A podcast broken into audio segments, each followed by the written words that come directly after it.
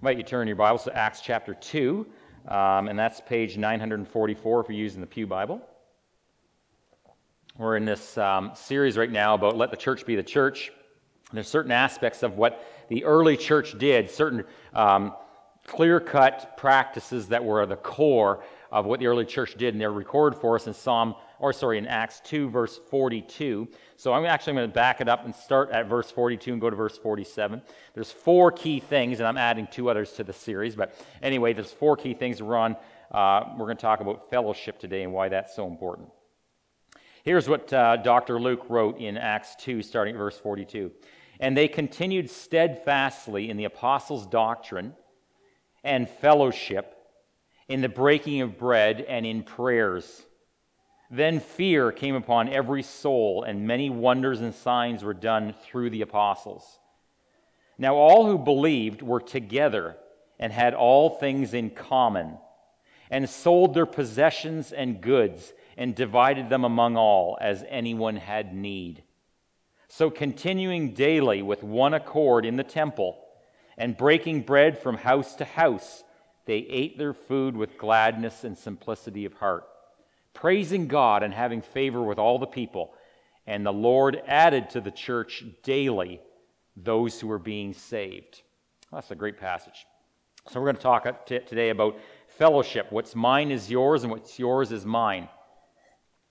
I often tell couples that who are getting married I said, um, I met with a couple this week. I said, like, why do you want to get married? they looked at me like, didn't, didn't you kind of, don't, don't you sort of encourage this type of thing? But I was trying to be a little bit facetious with them. And usually I tell couples, you know that when you're single, everything you have, that's yours.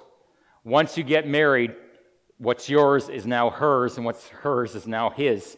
And so, um, you know, sometimes couples, that's a real revelation there, and we'll, might even go into the marriage still holding on to some areas that their own, but that's not really what the biblical model teaches us about marriage. And really, that's also not what the biblical model teaches us about believers in Christ. We, what I have belongs to you. What you have belongs to me. We share together uh, in the things of the Lord. Um, when I was at the University of Windsor back in the uh, mid 1980s, there, uh, I, I got saved my last year of high school. Then I went to University of Windsor, and I started attending a church uh, the closest Bible believing church that was walking distance from my house was, uh, it was uh, Oakwood uh, Bible Chapel. And um, there was some great teaching there. I really learned the Word of God uh, in those early years of my faith there. And there was a young guy that I met, uh, I recognized I, at church one Sunday, and it turned out he was in one of my chemistry classes. As a matter of fact, he was in a couple of my classes in my lab. And so one day we were in the lab and we were waiting for an experiment to do its thing. And he says, Hey, um, what are you doing after church on Sunday? I said, I said, well, I don't know, going home. I go, yes. And he says, oh, listen, you should come to, uh, there's some, some, an older couple in the church, and they have all these students from the university that come to their house every single Sunday for a meal. He says, you should come. You're I said, well, no, I don't, have even met these people. I can't just show up to their house. He says, oh, actually, you can. And uh, so I saw him on Sunday, and he'd already spoken to this couple, and they came over and said, Well, we want you to come, and, and uh, we got a big meal prepared, and there's lots of food, and please come. So I ended up going to this, this couple, Vic and Marion Salmons was their name. They're both gone to be the Lord now. And their house was full of people, mostly university students from the University of Windsor. And most of those students were international students, students that come from overseas, uh, you know, Southeast Asia, mostly in that. And so every Sunday, they had this huge meal. And they just said, you know, and they were all believers um, or not all of them went to Oakwood Bible Chapel, but, uh, but they were, some of them were in Bible studies at the University of Windsor. And it was just a wonderful time. I went, ended up going to, to their house a few different times. Ruth's family always had this tradition too. In their house growing up, they, when her dad, especially when her dad was pastoring in Amherstburg, which was half an hour away, but even before that, they always put a roast in and did it, and then they would invite people, someone from the church, maybe someone that, that was forgotten, someone in need, whatever, and say, hey, listen, we want you to come to our house and, and have a meal with us. And of course, um, that didn't hurt when I started dating Ruth. That, that didn't hurt, you know, my chances of, of sticking it out uh, when I found out there was this great free meal after church every Sunday. But anyway, it was, it was just a great thing. And my, my in-laws, they just opened their home, you know, this, like anyone and everyone was welcome there. It's like just you know, scoot your bum over, make another seat. We got someone here to, you know, put another plate down, put some cutlery down. And it was no big deal. It, this whole idea, it was just a natural thing for my in laws to have people in their home all the time. you know, Vic and Mary and Sam, it was just, just an absolutely natural thing. Did they even have children of their own, Ruth, Vic and Mary? I don't know that they had children of their own. But they, but, but they had students every week. And by the way, no offering was taken. I never, I, I, I think I may even said, Can I give you some? Nope, nope. we just, this is our ministry. We love doing this. I mean, they put out a lot of money for that. Here's the problem you and I look at some ministries like that and think, Wow, isn't that incredible? People in the early church would say, Wow, isn't that normal? because it was. That was actually a very typical part of the early church for believers to gather together and share with one another their means, their blessings, you know, the things that they had in common. We're going to look at another passage here shortly, but there's a common thread running through these verses. Did you pick up on it when I read the scripture? Look at verse 43. Um, sorry, verse 44, 2 verse 44. Now all who believe were together.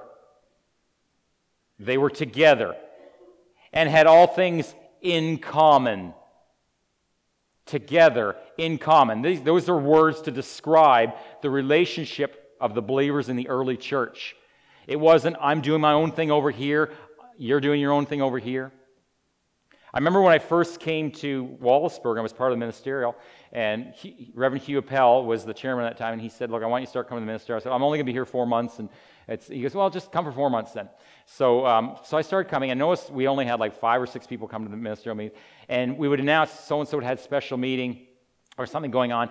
Oh, that's good. And then that was all that was ever mentioned about. There was no such thing as doing anything together, any services, and um, it, it, has only grown over the years. You, uh, you think of how now we have these community meals, and our churches are promoting each other's community meals. That's just one example. This is how it should be.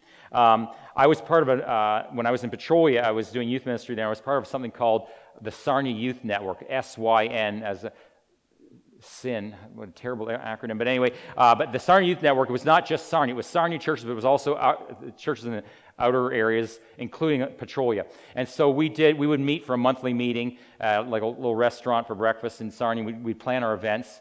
Those were some great events. One of the things I really liked about those events was I could never, ever pull off any of these events if it was up to me to do it in my own church. I had a little group of, of young people. We met for a Bible study once a week, which was really great. But you know, we would do big events with the Sarnia Youth Network. We'd have like a sports night. Actually, Mike went to a few of those. He played hockey. Amy, Amy Prince did too. You know, so we had little sports tournaments. We had speakers. We had. We used to do a thing on New Year's Eve. It was an all-nighter on New Year's Eve. We'd start at Temple Baptist Church in Sarnia. We'd have a speaker and we some worship music. We'd have pizza and that, and then we'd start. We'd go to the, across the river to um, what's uh, to Port Huron. There was a roller rink there. We'd do roller skating. We'd come back. We'd do bowling in the middle of the night. We did. Uh, uh, went to Mooretown Arena and did skating and stuff. And then we'd, we'd end with breakfast at the two McDonald's in Sarnia. And it lasted all night. They were just tremendous events. Could never have pulled that off with just our own little group. We needed the other believers. And we reached a lot more kids doing it that way. You know, this, this passage continues. It sold, said they sold their possessions and goods and divided them among all. Among all as anyone had need. More on that in a few minutes. Um, they, were, they continued daily with one accord in the temple. They were in agreement. They went together. They met in the temple, the place of worship. Remember, these are Jewish believers. The day of Pentecost has come. Peter preached that great message on the day of Pentecost. People received Christ as their Savior and were baptized. There was 3,000 that first, that first service. But these are Jewish people. So they continued on every Sabbath that Saturday to worship at the temple, and they kept meeting there. And of course, their relationship with God and with one another was much richer now. They had Christ in their life. But then they were also meeting on the first day of the week, that's Sunday when you and I meet. Uh, and they were meeting house to house. It was a house church movement there. So they met in the temple for worship on Saturday, a corporate thing. But they, they met in house meetings because you can't put 3,000 people in one house. So they were all over, dotted all over Jerusalem there. They had house meetings uh, where they had these gatherings. And that's where verse 42 was being lived out, where they were hearing the apostles teaching. So they were sharing from house to house. They were in fellowship. They were, ha- they were breaking bread, meaning they were celebrating the Lord's table and also eating a meal. And then they were observing the prayer. By the way, the word prayer is in plural. More on that when we do the sermon on prayers. But let's talk a bit, bit about this this idea of them continuing in one accord in the temple and breaking bread from house to house. They ate their food with gladness and simplicity of heart. The word ate their food there implies a bigger meal. Okay? Um, have you ever been to somebody's house that knows how to cook? and so, and let's just say you knew ahead of time you were in for a good meal. Um, if you knew ahead of time you're in for a good meal, you were smart and didn't eat lunch and maybe had a, half a granola bar for breakfast or whatever. Um, I remember one time uh, Tom and Joanne McMillan invited Ruth and I and our family to their place, their apartment. Uh, it was, she said, well, this is a pastor appreciation thing, but she did it in November, and she knew that Tori loved Christmas, so she, it was like the first week of November, but she had her entire apartment decked out and decorated for Christmas. And we were unprepared for the fellowship and for the hospitality that Joanne and Tom were going to show us because my, they came out, she immediately brought out uh, like this taco dip thing uh, for hors d'oeuvres, and my two boys like flew on that, you know, and uh, well, the rest of us did too. Um, and so, and then she, she, brought us the table, and then there was a salad course, and then there was a there was a spaghetti and meatball course, which I didn't know was a course. I thought that was it. And I mean, honestly, I was stuffed to the gills after the spaghetti and meatballs. And then she said, "Okay, who's ready for the?" I can't remember what it was like an Italian dinner. There's another course. There was a couple more courses. We actually had to take a break in the middle of the meal. I wish we'd had this on film. We're all sitting in chairs in her living room. Oh, I mean, we, we were so full. This lady knew how to do hospitality. She just told me on my visit there um, on Friday, she said that she was busy baking all, or cooking the day before. She said she made 29 individual lasagnas to put in the freezer to church. It goes to people who are in need, who've had a surgery, come out, you know, not up to cooking. They come and deliver these meals. This is a hospitality ministry, but she and another lady, the only two women in the church doing it. That's not right. This should be something that's more complex. I don't mean to say that we all got to be cooking. Some of us should not be cooking. including the person talking to you, uh, unless you just want toast with nothing on it. But like some of us, that's not our gift. But there should be this as- aspect of hospitality and fellowship. The word fellowship has been a word that's been kicked around and thrown under the bus in North America. Here's what it, it means to North Americans We're going to have fellowship after the service. I hope someone doesn't get the Dutchie before I get there. We're not talking about the donuts and coffee. We're talking about the fellowship and the sharing. We should be getting a conversation. Hey, is your doctor's appointment this week? Yeah, let, us pray about that right now. That's fellowship not the jelly donut in the coffee. You know, this, this idea that they had fellowship, the word fellowship actually means sharing. In fact, if you use, if you took the Greek word for fellowship, it's, it's in English, it's used different ways throughout the New Testament. Sometimes it's the word fellowship, sometimes it's the word sharing, sometimes it's the word participation. Paul said that the Philippian church participated in his ministry meant that they gave him to him financially. It's the verb form of that word fellowship. He talked about sharing. That's also the participle form of that word fellowship. I know what some of you are thinking. Look, I, I'm glad it worked in the New Testament time, you know, in the first century. That would not fly today. And here's why it wouldn't fly because there'll be people that will take advantage of other people and their benevolence. And they're going to say, you know something, why would I bother going to work uh, and trying to make a living or do, help myself or, or bothering to get out of bed in the morning if Joanne McMillan could just have me over to her apartment and serve me an eight course Italian meal? I mean, I'd be stupid to go and do this other thing. So I'll just let her, you know, do the grunt work and carry the load. And see, this is again a problem where the North American church not just North American, but it's, it's pretty rampant in North America. Where we've gotten it. So now, because we've been burned before by people who abused it, and by the way, in case you think I'm being harsh, I better give you a verse here. Second Thessalonians 3, verse 10 and 11. For even when we were with you, Paul says, we commanded you this if anyone will not work, neither shall he eat. For we hear that there are some who are, walk among you in a disorderly manner, not working at all, but are busybodies. No, those who are such, we command and exhort through our Lord Jesus Christ that they work in quietness and eat their own bread. But as for you, brethren, do not grow weary in doing good. He said, we have, we have a motto around here you don't work, you don't eat. Now, he's not talking about people who can't work, he's talking about people who can work but won't work. And so, this great model of fellowship in the New Testament the early church was practicing, where they went from house to house and had meals together, and everyone had shared and, and they had all things in common, they worked together. The whole thing collapses like a house of cards when you, if you have people that are lazy and are filching and sponging off other believers because they know a good thing when they see it and they don't want to have to do the work to get there. He's saying, if you can't work, don't worry. We'll help you. That's what the church is there for. We're going to lift you up when you've fallen down. That's why in Joanne's church, when people have had surgery, they come home and say that they're alone, even they don't have a family necessarily. How are they going to cook a meal? I mean, you can only go on Kraft Dinner so many nights in a row before it gets sickening. It's nice that someone says, you know something, I can help you out here. I'm going to deliver some meals to your house. You know, it's not just meals, it's other things. Sometimes it's like, um, you know, your neighbor's been gone for a while and it's July, and, and or let's say, say, May when there's more rain, and his lawn's starting to look like it's eight feet long and there's, there's more fauna than there is flora. Maybe it would be nice for you to get your lawnmower out and cut your neighbor. Don't have to ask him, don't sound a trumpet before you. Just go, you know, I'm responsible for look after my neighbor's lawn while he's in the hospital. For that matter, if he doesn't have a lawnmower and wants to borrow mine, hey, listen, my lawnmower's your lawnmower. Like, I know you're saying, you might be thinking, this is in a perfect world. Yes, it is, but maybe we need to take some risks and we need to start practicing this in the church. We've pulled back. We've even, as a church, we've relied way too much on social services to do some of the things the church has been doing. As part of it is our fractured Babylonian society has contributed to that, but that doesn't leave the church off the hook. You know, if there's needs that we can meet with people, we should be seeking to meet those needs. And you say, well, I'm going to help this person, but, you know, they could probably get a government check for this. You know something? They probably could, but you know something? It's a better testimony if you do it. give you an example. Acts chapter 4, just a few, couple chapters ahead there, starting at verse 32.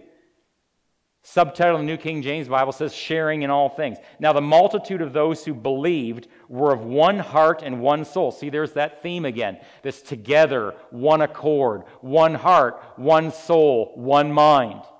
Paul told us to the Philippians that they should be in one heart and agreeing together and consider others better than themselves.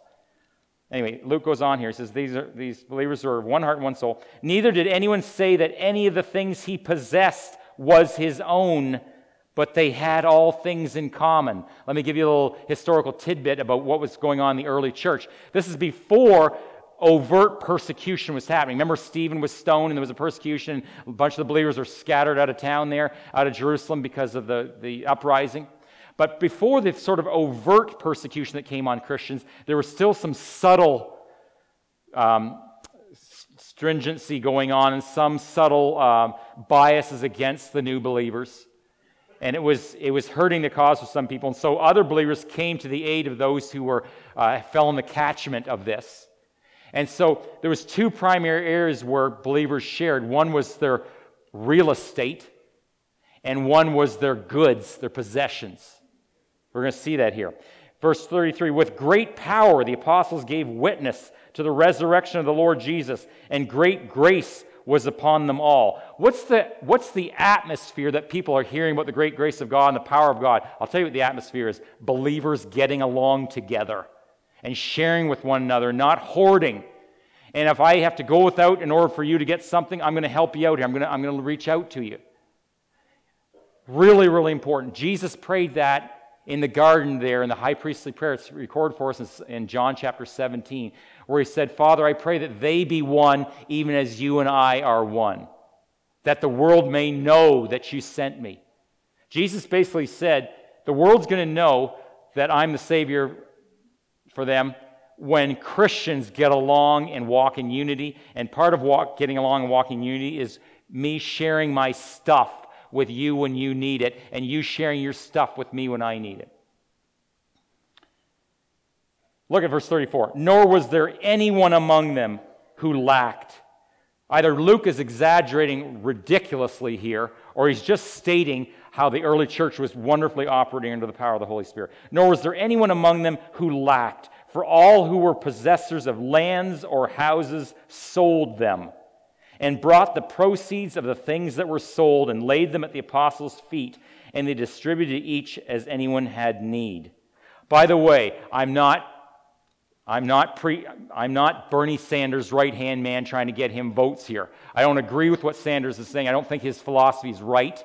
That whole idea of the socialism where you just take what someone has worked hard for and give it to someone who hasn't. Remember 2 Thessalonians 3, verse 10.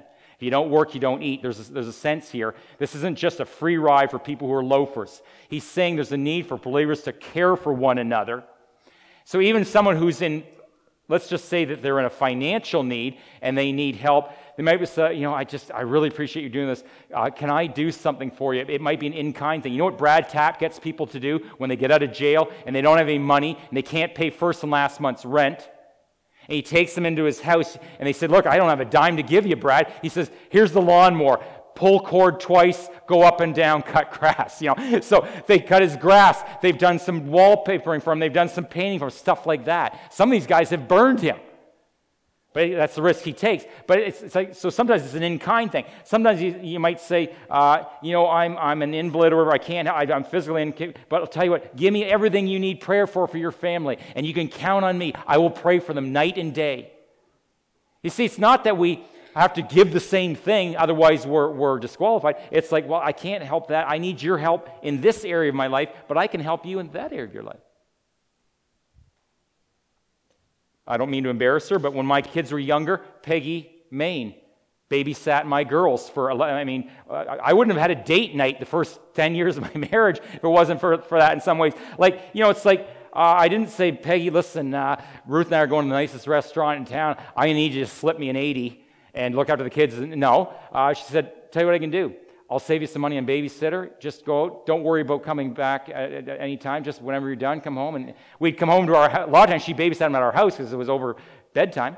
Sometimes we'd drop them off at our house. We'd come home and kitchen's completely spotless. I thought Molly Maid had been there. You know, you see, this is just Christianity in action. People had property and homes and sold them and took the proceeds and gave it to the apostles said, Here, you know better than I do the needs in our greater Christian community. If there's someone else that needs something there, here's money to buy that stuff. Go to Costco and buy whole shelves of stuff and distribute it to the people in need. I'll do my part by selling this. I had this extra field, I had this extra home. I'm living well, I'm not suffering, but I see that some of my brothers and Christians, brothers and sisters in Christ I have a need. I want to help them. I know it's radical. Maybe we need to get radical a little bit. Verse 3 Joseph, also called Barnabas by the apostles, which means son of encouragement, a Levite of the country of Cyprus, having land, sold it and brought the money and laid it at the apostles' feet. I don't read about him suffering too much after he did that. I see that God used him mightily uh, throughout the New Testament time as a great apostle reaching people for the Lord.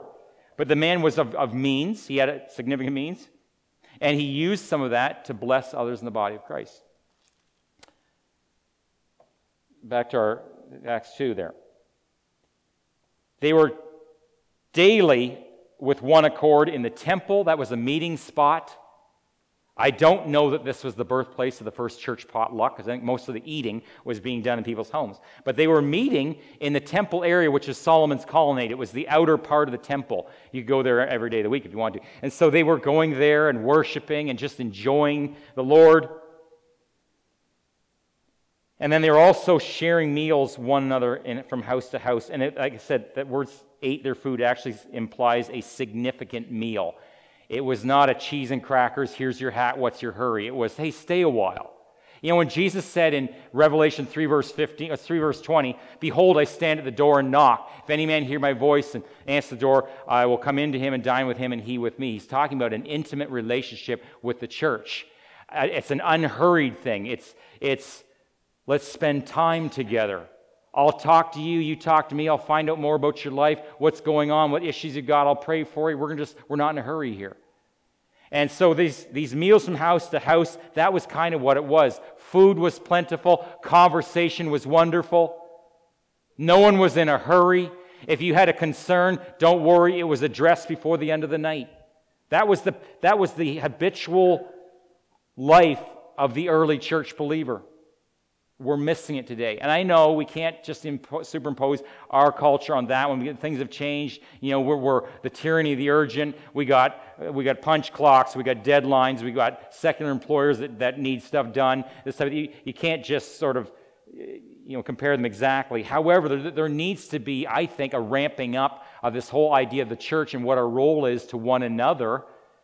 And then once we're doing a good job of that with one another, it overflows its banks to other people. See, it says, after they're doing this, verse 47, they're praising God and having favor with all the people.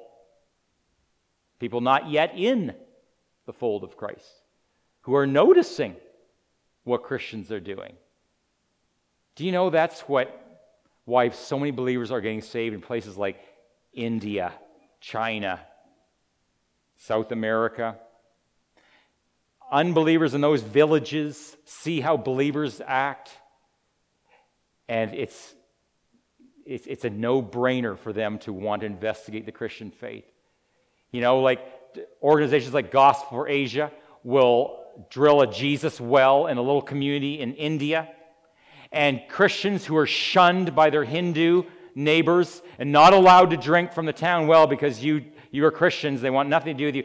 And then their well dries up. And then Gospel for Asia missionary comes in with money from Westerners like ourselves, and a, a dwell, and then those believers go and then they invite those villagers who once shunned them to come and take of this fresh, clean water, which they no longer have access to because their crappy well dried up. And they're sharing their water. You know that's going to have an effect on unbelievers. This is where a lot of Indian Hindus are coming to know Christ as Savior. They were praising God, having favor with all the people, and the Lord added to the church daily those who were being saved. We're not tapping into our potential, as I see it. I think we could be doing so much more as a church if we were less selfish with the things that we have and more generous to those in need. We're going, Ruth and I are going to a little birthday, 80th birthday party after church today. It's Maria Fuco. Some of you know Don Fuco was used to be brand manager at CIBC. Anyway, Maria, she's a member at Knox, and so she doesn't want any gifts or anything. And but on the invitation it said, but if you insist on bringing something, Maria would like you to bring donations to the Knox. Yeah, they have a, a pantry every Thursday where they give out food. Just people come, they just give out and other stuff too. So if you want to bring a donation for that, see that's that's the Christian life in practice. That's where the rubber meets the road. This is me putting my faith into action. This was a hallmark of the early church. No one had anything in common. No one considered what his, his stuff was just his stuff and get your hand off that. It wasn't like that. It was if you need it, take it. If you need to borrow it, borrow it. You know, and if I, you got something like I need, I'm welcome to do the same. There was no such thing as this hoarding mentality and no. And we've gotten guarded because of abuses. And I'm not saying, I, am very careful this too because I have people that come all regularly to my door looking for stuff. And some people are just, son of a gun, they're good at lying. That's all I can put it. But other times it's thinking, you know, something I, if he's conned me, he did a fan, he did a, gave me an Academy Award performance. I'm gonna, and I'll just leave that with God. Sometimes that's not just how I have to do it. So we want to help people, but you know, at the end of the day, I'd rather have blown it on some guy that gave me a sob story on an Academy Award performance. And I gave him something that he, and he, he jerked me out of some of my money or my grocery cards or whatever. Uh, I'd rather do that than have someone, and I, I don't know, I'm not sure it's worth it. Uh, didn't you just come to me before? Uh, no. And then I find out he had to tell his kids that there was no grocery snake to eat dinner. I'd much rather err on the side that I blew it than just on the side that I was stingy. After all, it's not really my money.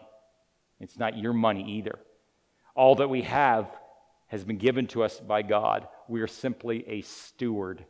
We are given responsibility over it to see how it's properly distributed. Maybe we need to be doing some praying and saying, Lord, I can't be sitting on what I got. I, I, God, is there, what do you want me doing with this? Because God spoke to my heart last year beginning of last year about our, our use of money and, and some things. And So we did some things last year. And so I, and I mean, God hasn't sort of let up on the accelerator. You know, he's like, um, that's good. Keep going. You know, not just money either. It's like how we use our time. I'll share one more quick story. I recently um, put God put on my heart my my cross country running coach from high school. I was trying to find out where he was at, and, and I'm part of a, a Facebook group from my high school. It's an alumni group, and I said, "Has anyone heard of you know?" I said this to and some people immediately got on there. Oh, didn't you hear about the news story that came out? A CTV News. Someone gave me a link of it. CBC News or CTV News in Windsor. He's battling dementia. His wife's got him at home, but he's getting worse, and it's been progressing quickly. And I, I thought, wow, this man was a vibrant, healthy man. He, he got me into running and everything else. He was also my French teacher. I just said, and I, I, I, bothered me all evening last night after I got, I went to bed. I was, I dreamed about it. I woke up this morning, was on my mind. I thought, I, was, I gotta, I gotta get in touch with this guy. I gotta go see him. I gotta talk to him somehow about the Lord. I don't know what his stance with God, I, you know, and you know, this whole idea of, I want to say, listen, I'm busy. He's in Windsor. By the time I track him down, well, then a girl that I went to school with, or I worked with actually, her dad was also a teacher at Massey where I went. And she, here's my dad's phone number. He sees this man all the time. Call him, he'll help you. I'm thinking of something. I have to take time for that. I can't say, look, I'm busy. I got other things to do. I got bigger fish to fry. No, God's put this on my heart. Now, in this case, it's not that he's a member of the church that way, but, but as Christians, we have to care for one another. And we can't keep using the lame excuse, I'm too busy, or it's not my responsibility, someone else should help them. Yes, there are times where you just say, you know, something, I, I, I want to, I just can't. You know, someone came to me for some service I couldn't help them with. I said, oh, but I'll tell you, I'll help you with, get, find someone who can help you. I felt I owed them that. You know, so whatever it is, pray. Let's pray. Let's, we're going to pray right now. But God, is there, is there some ways that I can improve in this area of fellowship, this area of sharing? Opening my home or cooking a meal or visiting somebody who's lonely or whatever. What is it? Father, we just come before you and we see the early church in action here. And it, boy, it seems radical to us compared to what the church is like in Canada and the United States. It's, boy, it seems awfully radical, but and yet it wasn't. It was exactly what you prayed for, Jesus. And this is what they carried out, and this is how the church grew. Lord, I feel like we could stand to improve in some of these areas, that there's, there's definitely things that we're not doing that we could be doing. And maybe there's some stuff we're doing that we should stop doing to make room for some of the stuff we should be doing. So, Lord, I pray that you speak to our hearts, challenge us, encourage us, move us to some holy action here of where we can be better at this whole sharing and fellowship thing that you desire for us in the church. We pray in Jesus' name. Amen.